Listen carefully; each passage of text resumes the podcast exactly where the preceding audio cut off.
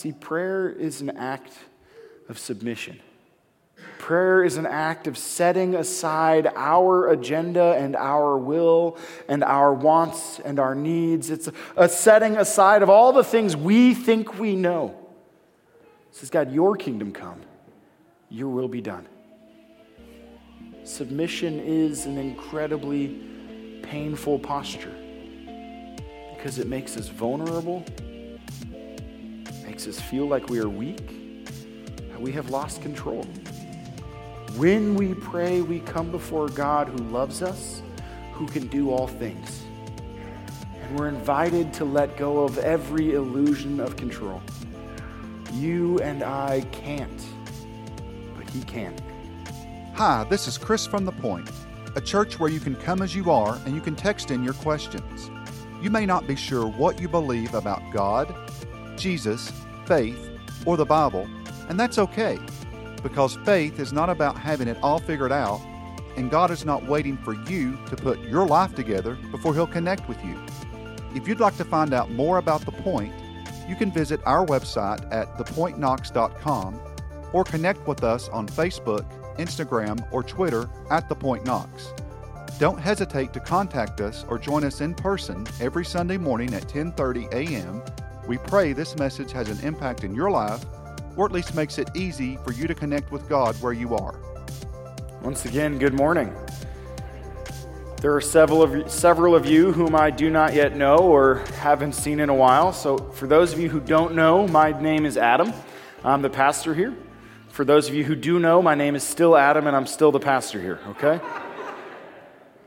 Here at the point, we exist to connect the disconnected to a growing and reproducing relationship with Jesus. Really simply, what that looks like, I think we can grasp the first half. To connect the disconnected means that we do not exist to be a closed, private community where others who are not like us or good enough don't belong. We don't exist for our own sake and what feels good to us. We exist for the sake of those who feel lost and confused and hurting, those who are unsure about God and have all sorts of questions, those who feel like they're not welcomed or they don't belong in God's presence or in His family. We exist for those people. Amen. That every one of us in our time of feeling disconnected can, through this community and this church body, draw near to God but not so that we can have more people in our pews, because that's not the goal. And it's not so that we can have bigger budgets. That's certainly not the goal. No, the reason we want to connect the disconnected is so that all who are lost and hurting and confused, as they draw near to Jesus, can grow in their faith can grow in their understanding of how much God loves them and cares about them. And as they grow, they learn that it's not just about God rescuing them, but God coming into their life to rescue others through them. To draw other people in in this self perpetuating process where he uses sinners like you and me to go and tell other sinners where we can find grace and forgiveness and hope and life everlasting. That's not just eventually when we die, but life everlasting that starts now. As a church, one of the things we believe is that this growing and reproducing process with Jesus is an ongoing practice of our lifestyle. You see, your salvation, your uh, status before God has nothing to do with you but your understanding and experience of the life He wants to pour out. That's where the things you do day in and day out can shape and form you into a whole new person. That you can safely come as you are into His grace, and by that grace be transformed to become who you were made to be. So much more. And this process of walking with God in the Bible called discipleship, or another word for that is apprenticeship, learning from Him. This process involves habits and practices that we can do every day in different measures that are invitational. These invitational practices are not required to be Christian, but they will help you experience God's goodness more and more. And these practices center around three things learning to be with Jesus. See, the only way we connect to Him is if we spend time with Him. And some of that looks like here on Sunday morning, and some of that looks like what do you do when you get out of bed in the morning and you're getting ready for work and you don't want to go and you're mad at your children or whomever else and you have all these other things. How, in that moment, do you learn to be with Jesus? Because the truth is, the more that we're with Him, the more we begin to become like Him. And as we become like Him, our heart is softened for the jerk who cuts us off in traffic because we know Jesus loves them too. And our heart is softened for the sinner whose sin looks nothing like mine, and we wonder, how could they live like that? And we realize that my sin is even greater than theirs. And as we spend time with Jesus, we become like him in learning to love others as he has loved us. And then comes the really fun part. We get to start doing the things Jesus did. We get to be the hands and feet of Jesus today in this world for a people who don't yet know just how great He is. We get to leave these seats and go into the streets all around us and love people in a radical way. That through us, hopefully, all of Knoxville comes to know Jesus. All of Tennessee comes to walk with Jesus. All of this, this country or this world comes to see a God who is good, who is faithful. Today, we kick off a new practice that I want to invite you to join me in. The reason we call this a practice is because it's something you will not perfect and you need to grow in. Practice is a stretching opportunity, something to do new or differently, to get better at something you previously were not very good at. I like the analogy of going to the gym. If you were to try to bench press your body weight, having never practiced bench press before, you're going to get seriously hurt. So don't try this practice. Just practice it. Start small, wherever you are, whatever that looks like right here and right now. Do something little that you can grow in the ability to do something more later. There's no shame in where you are, and there's no shame in where you've been. But there's a whole lot of hope in where you're headed. As we begin this new practice of prayer, we're going to begin with Jesus himself in Matthew chapter 6. If you'd like to follow along in the blue Bibles in the pews in front of you, or if you're upstairs along the sides and the walls there, we have some Bibles you can borrow. It'll be on page 1012.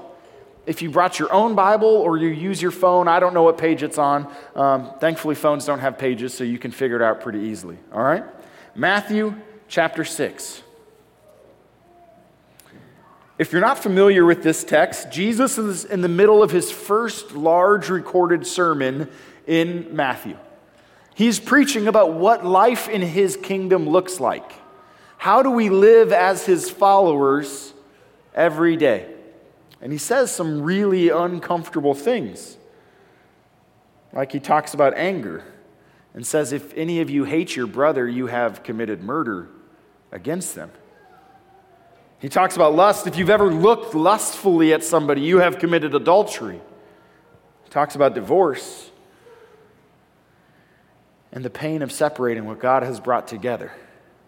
Jesus doesn't pull punches in this sermon.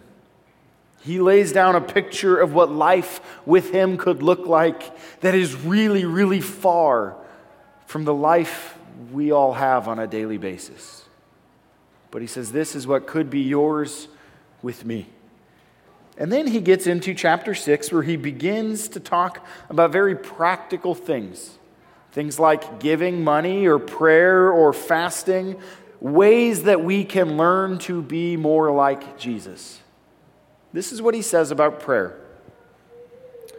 And when you pray, you must not be like the hypocrites, for they love to stand and pray in the synagogues and at the street corners, that they may be seen by others. Truly I say to you, they have received their reward. But when you pray, go into your room and shut the door, and pray to your Father who is in secret and your Father who sees in secret will reward you. Now, some like to use this verse as a way to say any sort of public prayer is sin and wrong. And let me just encourage you that's not true. You can pray publicly. But the hypocrites he's referring to are those who believe that if others see them praying, they will look at them and go, Wow, I want to be just like that person. Look at how great they are in the things they pray. Look at how articulate they are and how faithful and holy they are. I want to be like them. And Jesus, right off the bat, he says, Look, prayer is not about what other people think about you. If you want to learn to practice prayer, it begins with recognizing it has nothing to do with you and other people and how holy you or they think you are. But there's also something Jesus says here that's easy to gloss over. When you pray, do it like this. He doesn't say if you pray, or if prayer is your last resort, or if you have no other option, then I guess you could pray like this. See, for Jesus, there is an understanding that prayer is a regular part of every person who's following God. Our life is filled with prayer in the same way that our breath is filled with oxygen. Without it, we will suffer, and life will get really difficult really quick. When you pray, don't do it so that it's between you and others, but do it so that it's between you and God. Then he continues and when you pray, do not heap up empty phrases as the Gentiles do, for they think that they will be heard for their many words. Do not be like them, for your Father knows what you need before you ask Him. See, there's a temptation when we pray to think that if only I just keep talking long enough, eventually God will hear me. Sometimes when we pray, we just think we have to keep asking for the same thing on repeat in such a way that we forget what we're even asking. Did you know that in the Muslim world, every single time they get together to pray, they always pray the same exact prayer before they begin their prayers and when they end their prayers? And that prayer is, There is no God but Allah, Allah alone is God. And they pray that every single time they pray because for them, they only once have to say it correctly and truly mean it in order for God to forgive them. We as Christians don't believe that's the way prayer works. We don't believe that God only listens to our prayers if we get it just right and say it perfectly. If we have the right heart and the right motive, even if our motives are impure and wrong, God is still a good Father who hears our prayers and knows what we need even before we ask. And I will warn you when you pray, there are times when God's answer is no. God never doesn't answer. He will always answer, but sometimes his answer is no. And I know for many of us, that's not the answer we want to hear. Jesus, he warns against attempting to conjure up God with the right words and the right attitude and conjure up a move of the Spirit to do the things we want if only we pray correctly. He says that's not what this is about. It's not about how others perceive you. It's not about getting God to do your bidding and to change his mind for your sake. That's not what prayer is. So when you pray, pray like this Our Father in heaven, hallowed be your name. Your kingdom come, your will be done, on earth as it is in heaven. Give us this day our daily bread, and forgive us our debts as we have forgiven our debtors. And lead us not into temptation, but deliver us from evil. For if you forgive others trespass, their trespasses, your heavenly Father will also forgive you. But if you do not forgive others their trespasses, neither will your Father forgive your trespasses. Maybe you've heard this prayer before. In fact, we pray it often on Sunday mornings. It's called the Lord's Prayer for really simple reasons because Jesus, our Lord, gave it to us. Profound, right? The Lord's Prayer, when you pray, pray like this Our Father who is in heaven.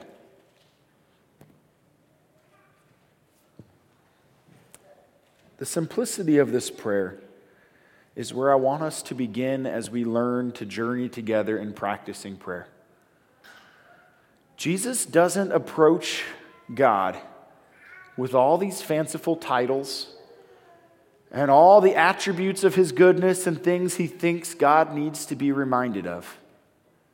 He begins really simply Our Father.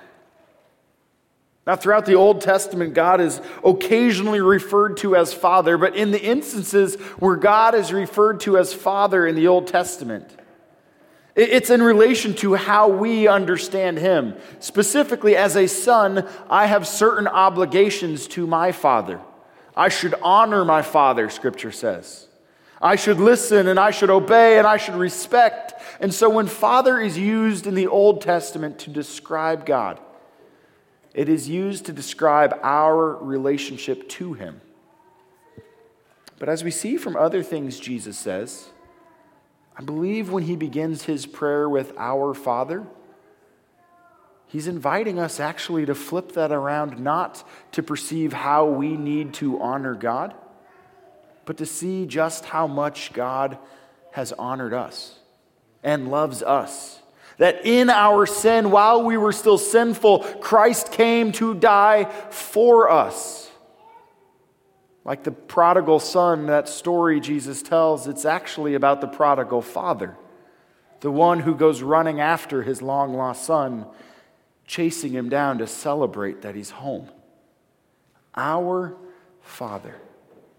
See, sometimes when we pray, it's really easy to forget that prayer is about a relationship with a God who deeply loves you. And when we have earthly fathers who are really good, to understand God as our Father makes sense. But when our earthly fathers let us down and disappoint us, or even worse, hurt us, or abuse us, or neglect us, or abandon us, sometimes to approach God as our Father feels like He's distant and far. For many of us, we often think in our own woundedness that God is angry and against us, and He's waiting to catch us doing something wrong. Like you guys probably heard growing up just wait until your father comes home. And you knew it wasn't going to be good because your mom would have the whole day to stew about just what she needed to tell your dad so that you could get in all the trouble she was not willing to give you herself. Some of us hear Father and think this angry and vindictive God. But throughout this narrative of the New Testament, you and I have been adopted and chosen as sons. This imagery of Father is an invitation to us that when we pray, we recognize God is not angry with us. He's not waiting to smite us or prove to us just how bad we were. Like a loving father with his arms spread wide, he's inviting us, Come to me. I'll make it better. I'll heal you, your wounds. I'll bind up your broken hearts. I will be good to you and for you. When we pray, it begins with the reality that God is not against us, but for us. When we pray, it begins with the reality that we are children of God. Not because we've stopped sinning, not because we've fixed our mess, not because we have all the answers and know all the scripture. No, we are children of God because He calls us His.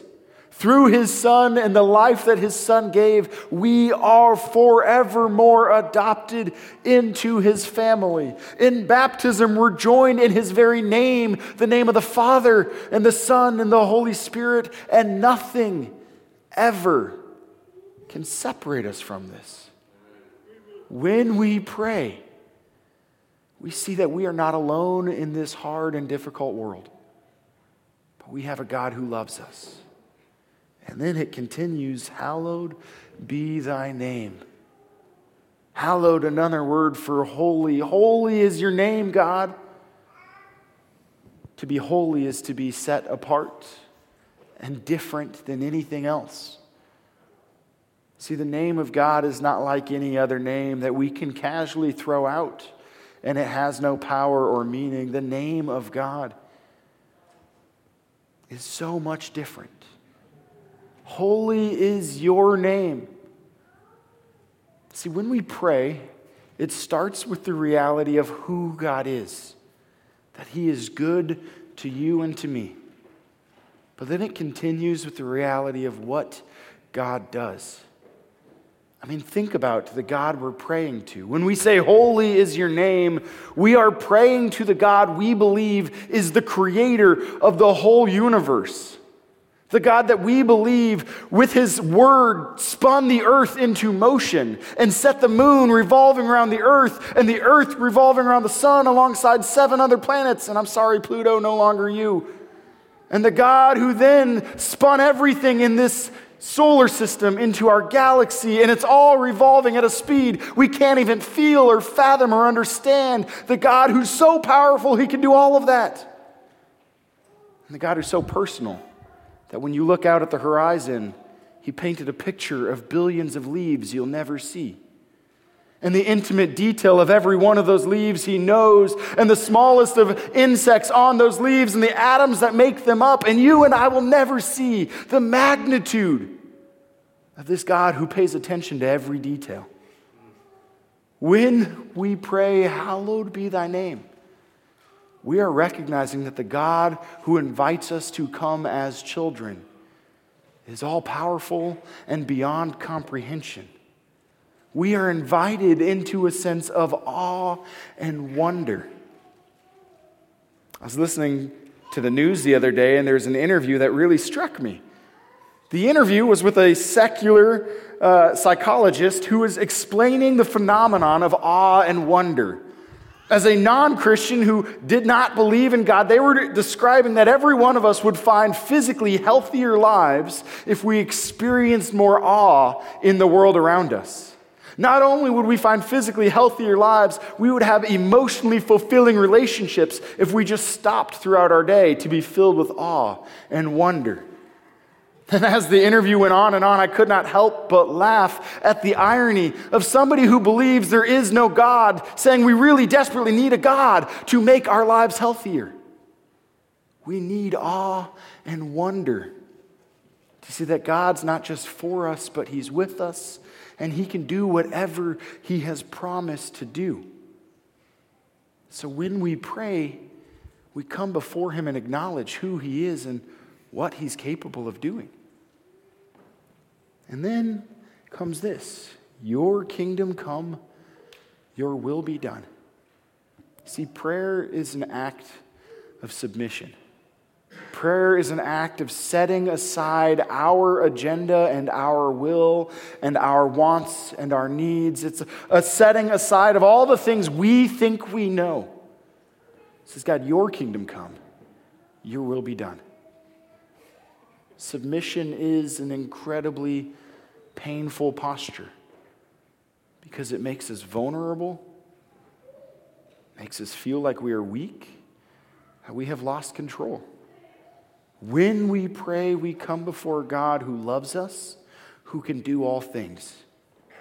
And we're invited to let go of every illusion of control. You and I can't, but He can. And it's only after that posture in prayer that we begin to ask God for our needs. Give us this day our daily bread. Provide whatever I may need that I don't even yet know I need. Forgive us our trespasses as we forgive those who've trespassed against us. God, I can't forgive, but you can. So forgive me that I may forgive others. Lead us not into temptation but deliver us from evil. When we pray, we come before this God. Now, I have to confess, knowing all of this to be true is not the same as believing it or feeling it or experiencing it when we pray. I, I like to joke that I used to pray a lot more. You see, before I met Laura and she put me on a really good and healthy budget, I prayed every single time I went to the gas pump, God, let there be money here today. Because in my irresponsibility, I had no idea if there was or wasn't. But my prayer was always self centered and selfish on me and my immediate things, and it was never simply about God and His goodness and His protection and His power. We are invited to pray to God all the time. And I have to confess also that sometimes prayer is really, really boring. Have you ever tried to pray for like three minutes at a time? And a minute and a half in, you're thinking about what you'd like to eat for breakfast or where you want to go later in the day or the things you need to get done. And your mind is all over the place and you don't even know how to focus for just long enough. And then you feel guilty. You're like, forgive me, God, that I can't even pray for three minutes. But you know all that work I need to get done later today? I forgot about that. I should write a note so I don't forget. And your mind just keeps wandering. Or is that just me? See, if we are not in the habit and the practice of prayer, it feels like we're just talking to the empty air. It can feel like our prayers are just hollow words saying, okay, I'm just going to throw this out there and maybe my goodwill or my wishes will make these things come true. It feels like there's nothing that will change from it. And so, as we learn to practice prayer, there's something you and I, every one of us, can do that will help us push past that uncomfortable, awkward, what is happening here, into something more significant. You want to know the secret? Just pray. That's it. When you do it, it will become easier. And oftentimes we think that our prayer has to be super deep and profound and emotional, filled with all the things I need to confess and all the things I long for the world around me. And it has to be heartfelt and moving. And so we show up to prayer with minds that are clouded and foggy and no words on our lips. And we just kind of mumble our way through something in the hopes that it's good enough. But did you know that when you pray to God and as you're learning to pray, you could pray a pre written prayer and it's still just as valuable. I mean, picture this. Anybody in here married? Or ever you once were married? Did you ever stand in a place like this in front of a pastor, in front of your friends, and you're nicely dressed, and you turn to your bride and you're like, and now I'm going to make up my vow on the spot so that it's meaningful? If you did, I'm sure it did not go well. See, there's a truth that when we're in that moment and the emotions and the heightened experience of all that's around us, words don't flow off our tongues very easily. And so we just kind of blubber and stumble and fumble our way forward sometimes. But on that wedding day, many of you probably did one of two things. You wrote your own vows in advance on note cards that were super sweaty and partially smeared, but you could still tell what they said. Or you took a pre written vow. Will you have this woman to be your wife? You took a vow that somebody else wrote that conveyed what you felt and what you desired, and you confessed that vow because it was still beautiful and true, even if they weren't your original words. When we are learning to pray, it is good and wonderful to use a prayer somebody else wrote to help organize your thoughts and collect your attention. There's also other times, not just when we're learning to pray, that this can be super helpful. Anybody ever had a week where you just were spent and had nothing left in your tank and it was only Monday? When you're just emotionally exhausted and worn out from the weight of everything going on around you and the burden set before you, and you just don't even know where do I start? See, a pre written prayer can give you a starting place when you are at a loss yourself. A pre written prayer can give you a place to begin, and maybe from there it's a launching point and not your final resting place. Maybe when you're sick or your kids are sick and you're running on fumes, a prayer and prayer helps you to spend time with Jesus even when your heart's not in it. That's still good for you. It's a couple different pre written prayers that I would encourage you to begin praying. And maybe even this week, as you start practicing prayer new, you commit to saying, I'm going to pray this every day and see what happens. The first pre written prayer that I'll encourage you to use is the Lord's Prayer. I mean, Jesus himself gave it to us to pray, so what could be wrong about praying it back to him? And maybe initially when you start, you just run through it and you say it, and then that's that. Maybe by day two or three, or even if you're bold on day one, you pause for a little bit as you pray this prayer Our Father. God, what does it mean that you're our Father? Who is in heaven? Do I recognize what that means that you are in heaven? Holy is your name. God, how do I make your name holy? Fill me with awe and wonder. And you can begin to pause in a pre written prayer and to experience God in your everyday life. So there's the Lord's Prayer as a simple place to begin. There's also the Psalms. I believe I put that next. No, I put Scripture next. There it is. Thanks, Aaron. That pause reminded me I was out of order. Did you know that this whole book can be a prayer unto God? Like you can literally open any passage up and start reading it back to God. And if you're like, well, some of these passages are really confusing. Yes, they are. So why not take them to the God who understands them and say, God, when you said he drove into my kidneys the arrows of his quiver, it's in Lamentations 3, by the way. I just randomly flipped there. Like, what does that even mean? Hmm. You can begin to pray it back to God. God, sometimes I feel like my enemies are all against me and I'm being destroyed. Can you help me in this time of need? You can pray the promises he speaks in his word and say, God, today I need this promise to be made real for me. In addition to praying scripture, you can pray the Psalms.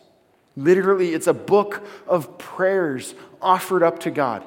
Historically, the church has used these Psalms in regular rhythms of prayer to come back to God with his words and say, This is how I'm feeling today. There are psalms of celebration and psalms of, of mourning, and there are psalms of thanksgiving and psalms of praise, all kinds of different emotions. So if you're not sure how to pray, maybe pray what has been prayed for thousands of years, where God has answered time and time again. Throughout all of history, God has been faithful in these prayers. Now, after this, we get into a different level or style of prayer that for some may be really uncomfortable, and for others, you may love it. Another way that you could pray in your habit of praying pre written prayers this week sing. Do you know that songs can be prayers? There's a reason why songs have a power to completely change our attitude. Right? So many of you might know this song. If I simply said the lyrics of a simple song, I don't want to be a chicken, what comes next? I don't want to be a duck, so you do what? Come on, you guys know this. You've never heard the song? YouTube it, you'll laugh. Because there's a whole dance that goes with it. It's really silly, right? Little simple songs can change how we think and feel. Now, I hope your prayer is not that you don't want to be a chicken. I promise you it's never going to happen. You're not going to become a chicken, okay? But what if you took songs of praise, hymns declaring the awe and wonder, songs declaring all that God has done? What if you took these songs and you made a habit of singing them regularly? It will change your day. I promise. What many of you may not know about me is my voice is not the most lovely of voices, but I often walk around the house making up songs. Like, I'm making some toast today, spreading the butter this way and that way, and you know, like stupid stuff. But it brings you joy. If you don't know where to start with prayer, find some songs that are centered in Jesus and just sing them.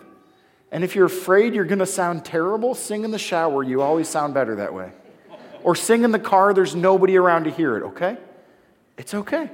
So you can practice prayer by creating a habit of singing things that center you in Jesus. And then there's one that's really uncomfortable for some liturgy.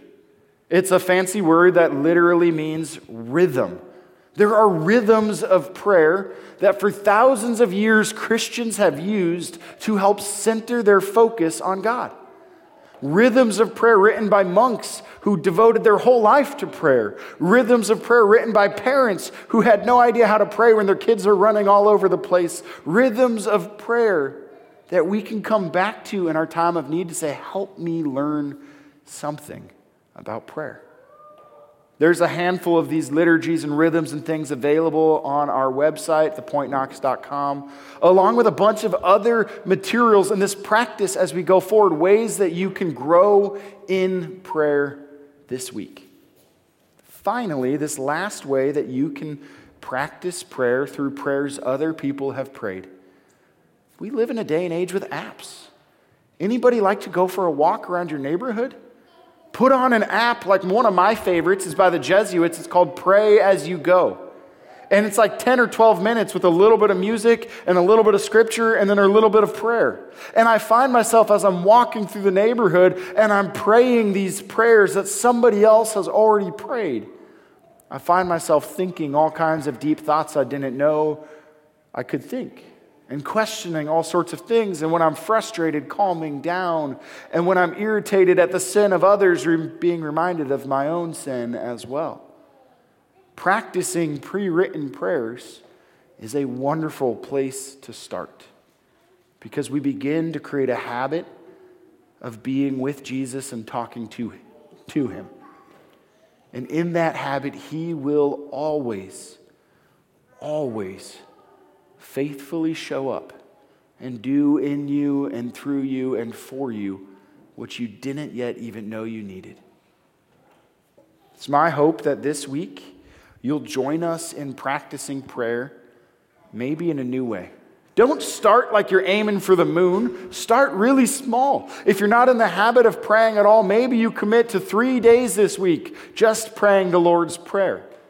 If you already pray on a regular basis, maybe you commit this week to praying for 10 minutes a day, or 20 or 30.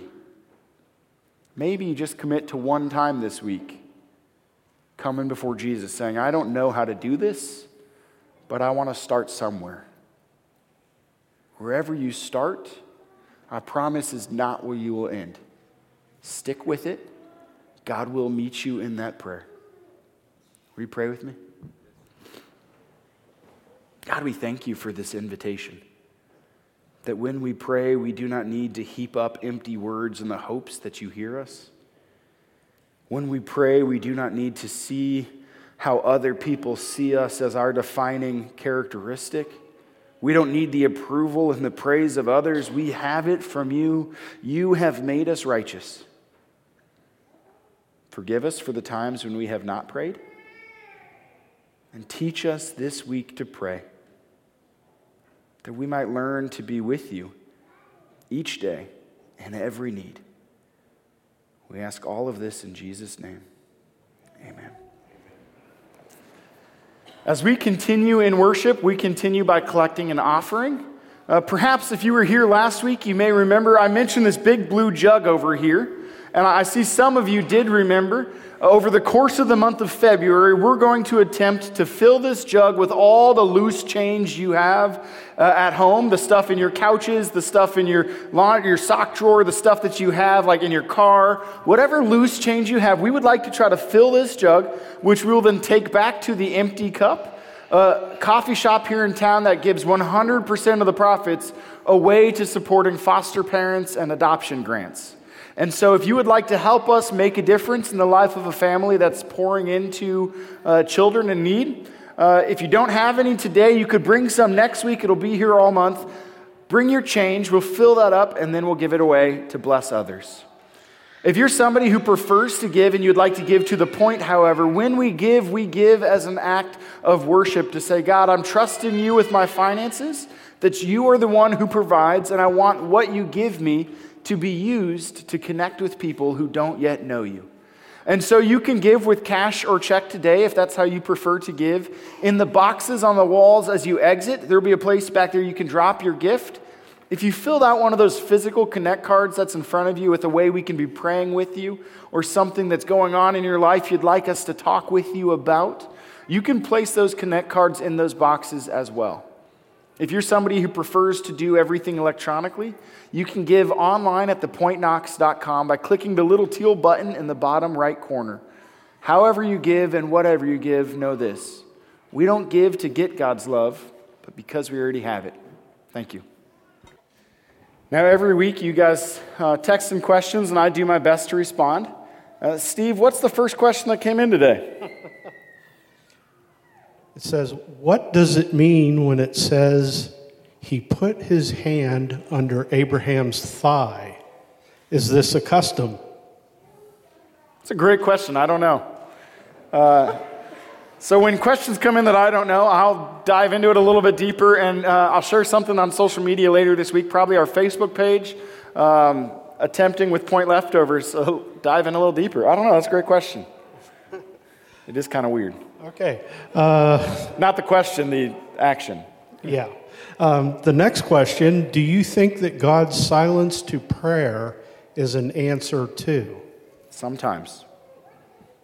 Sometimes it can be.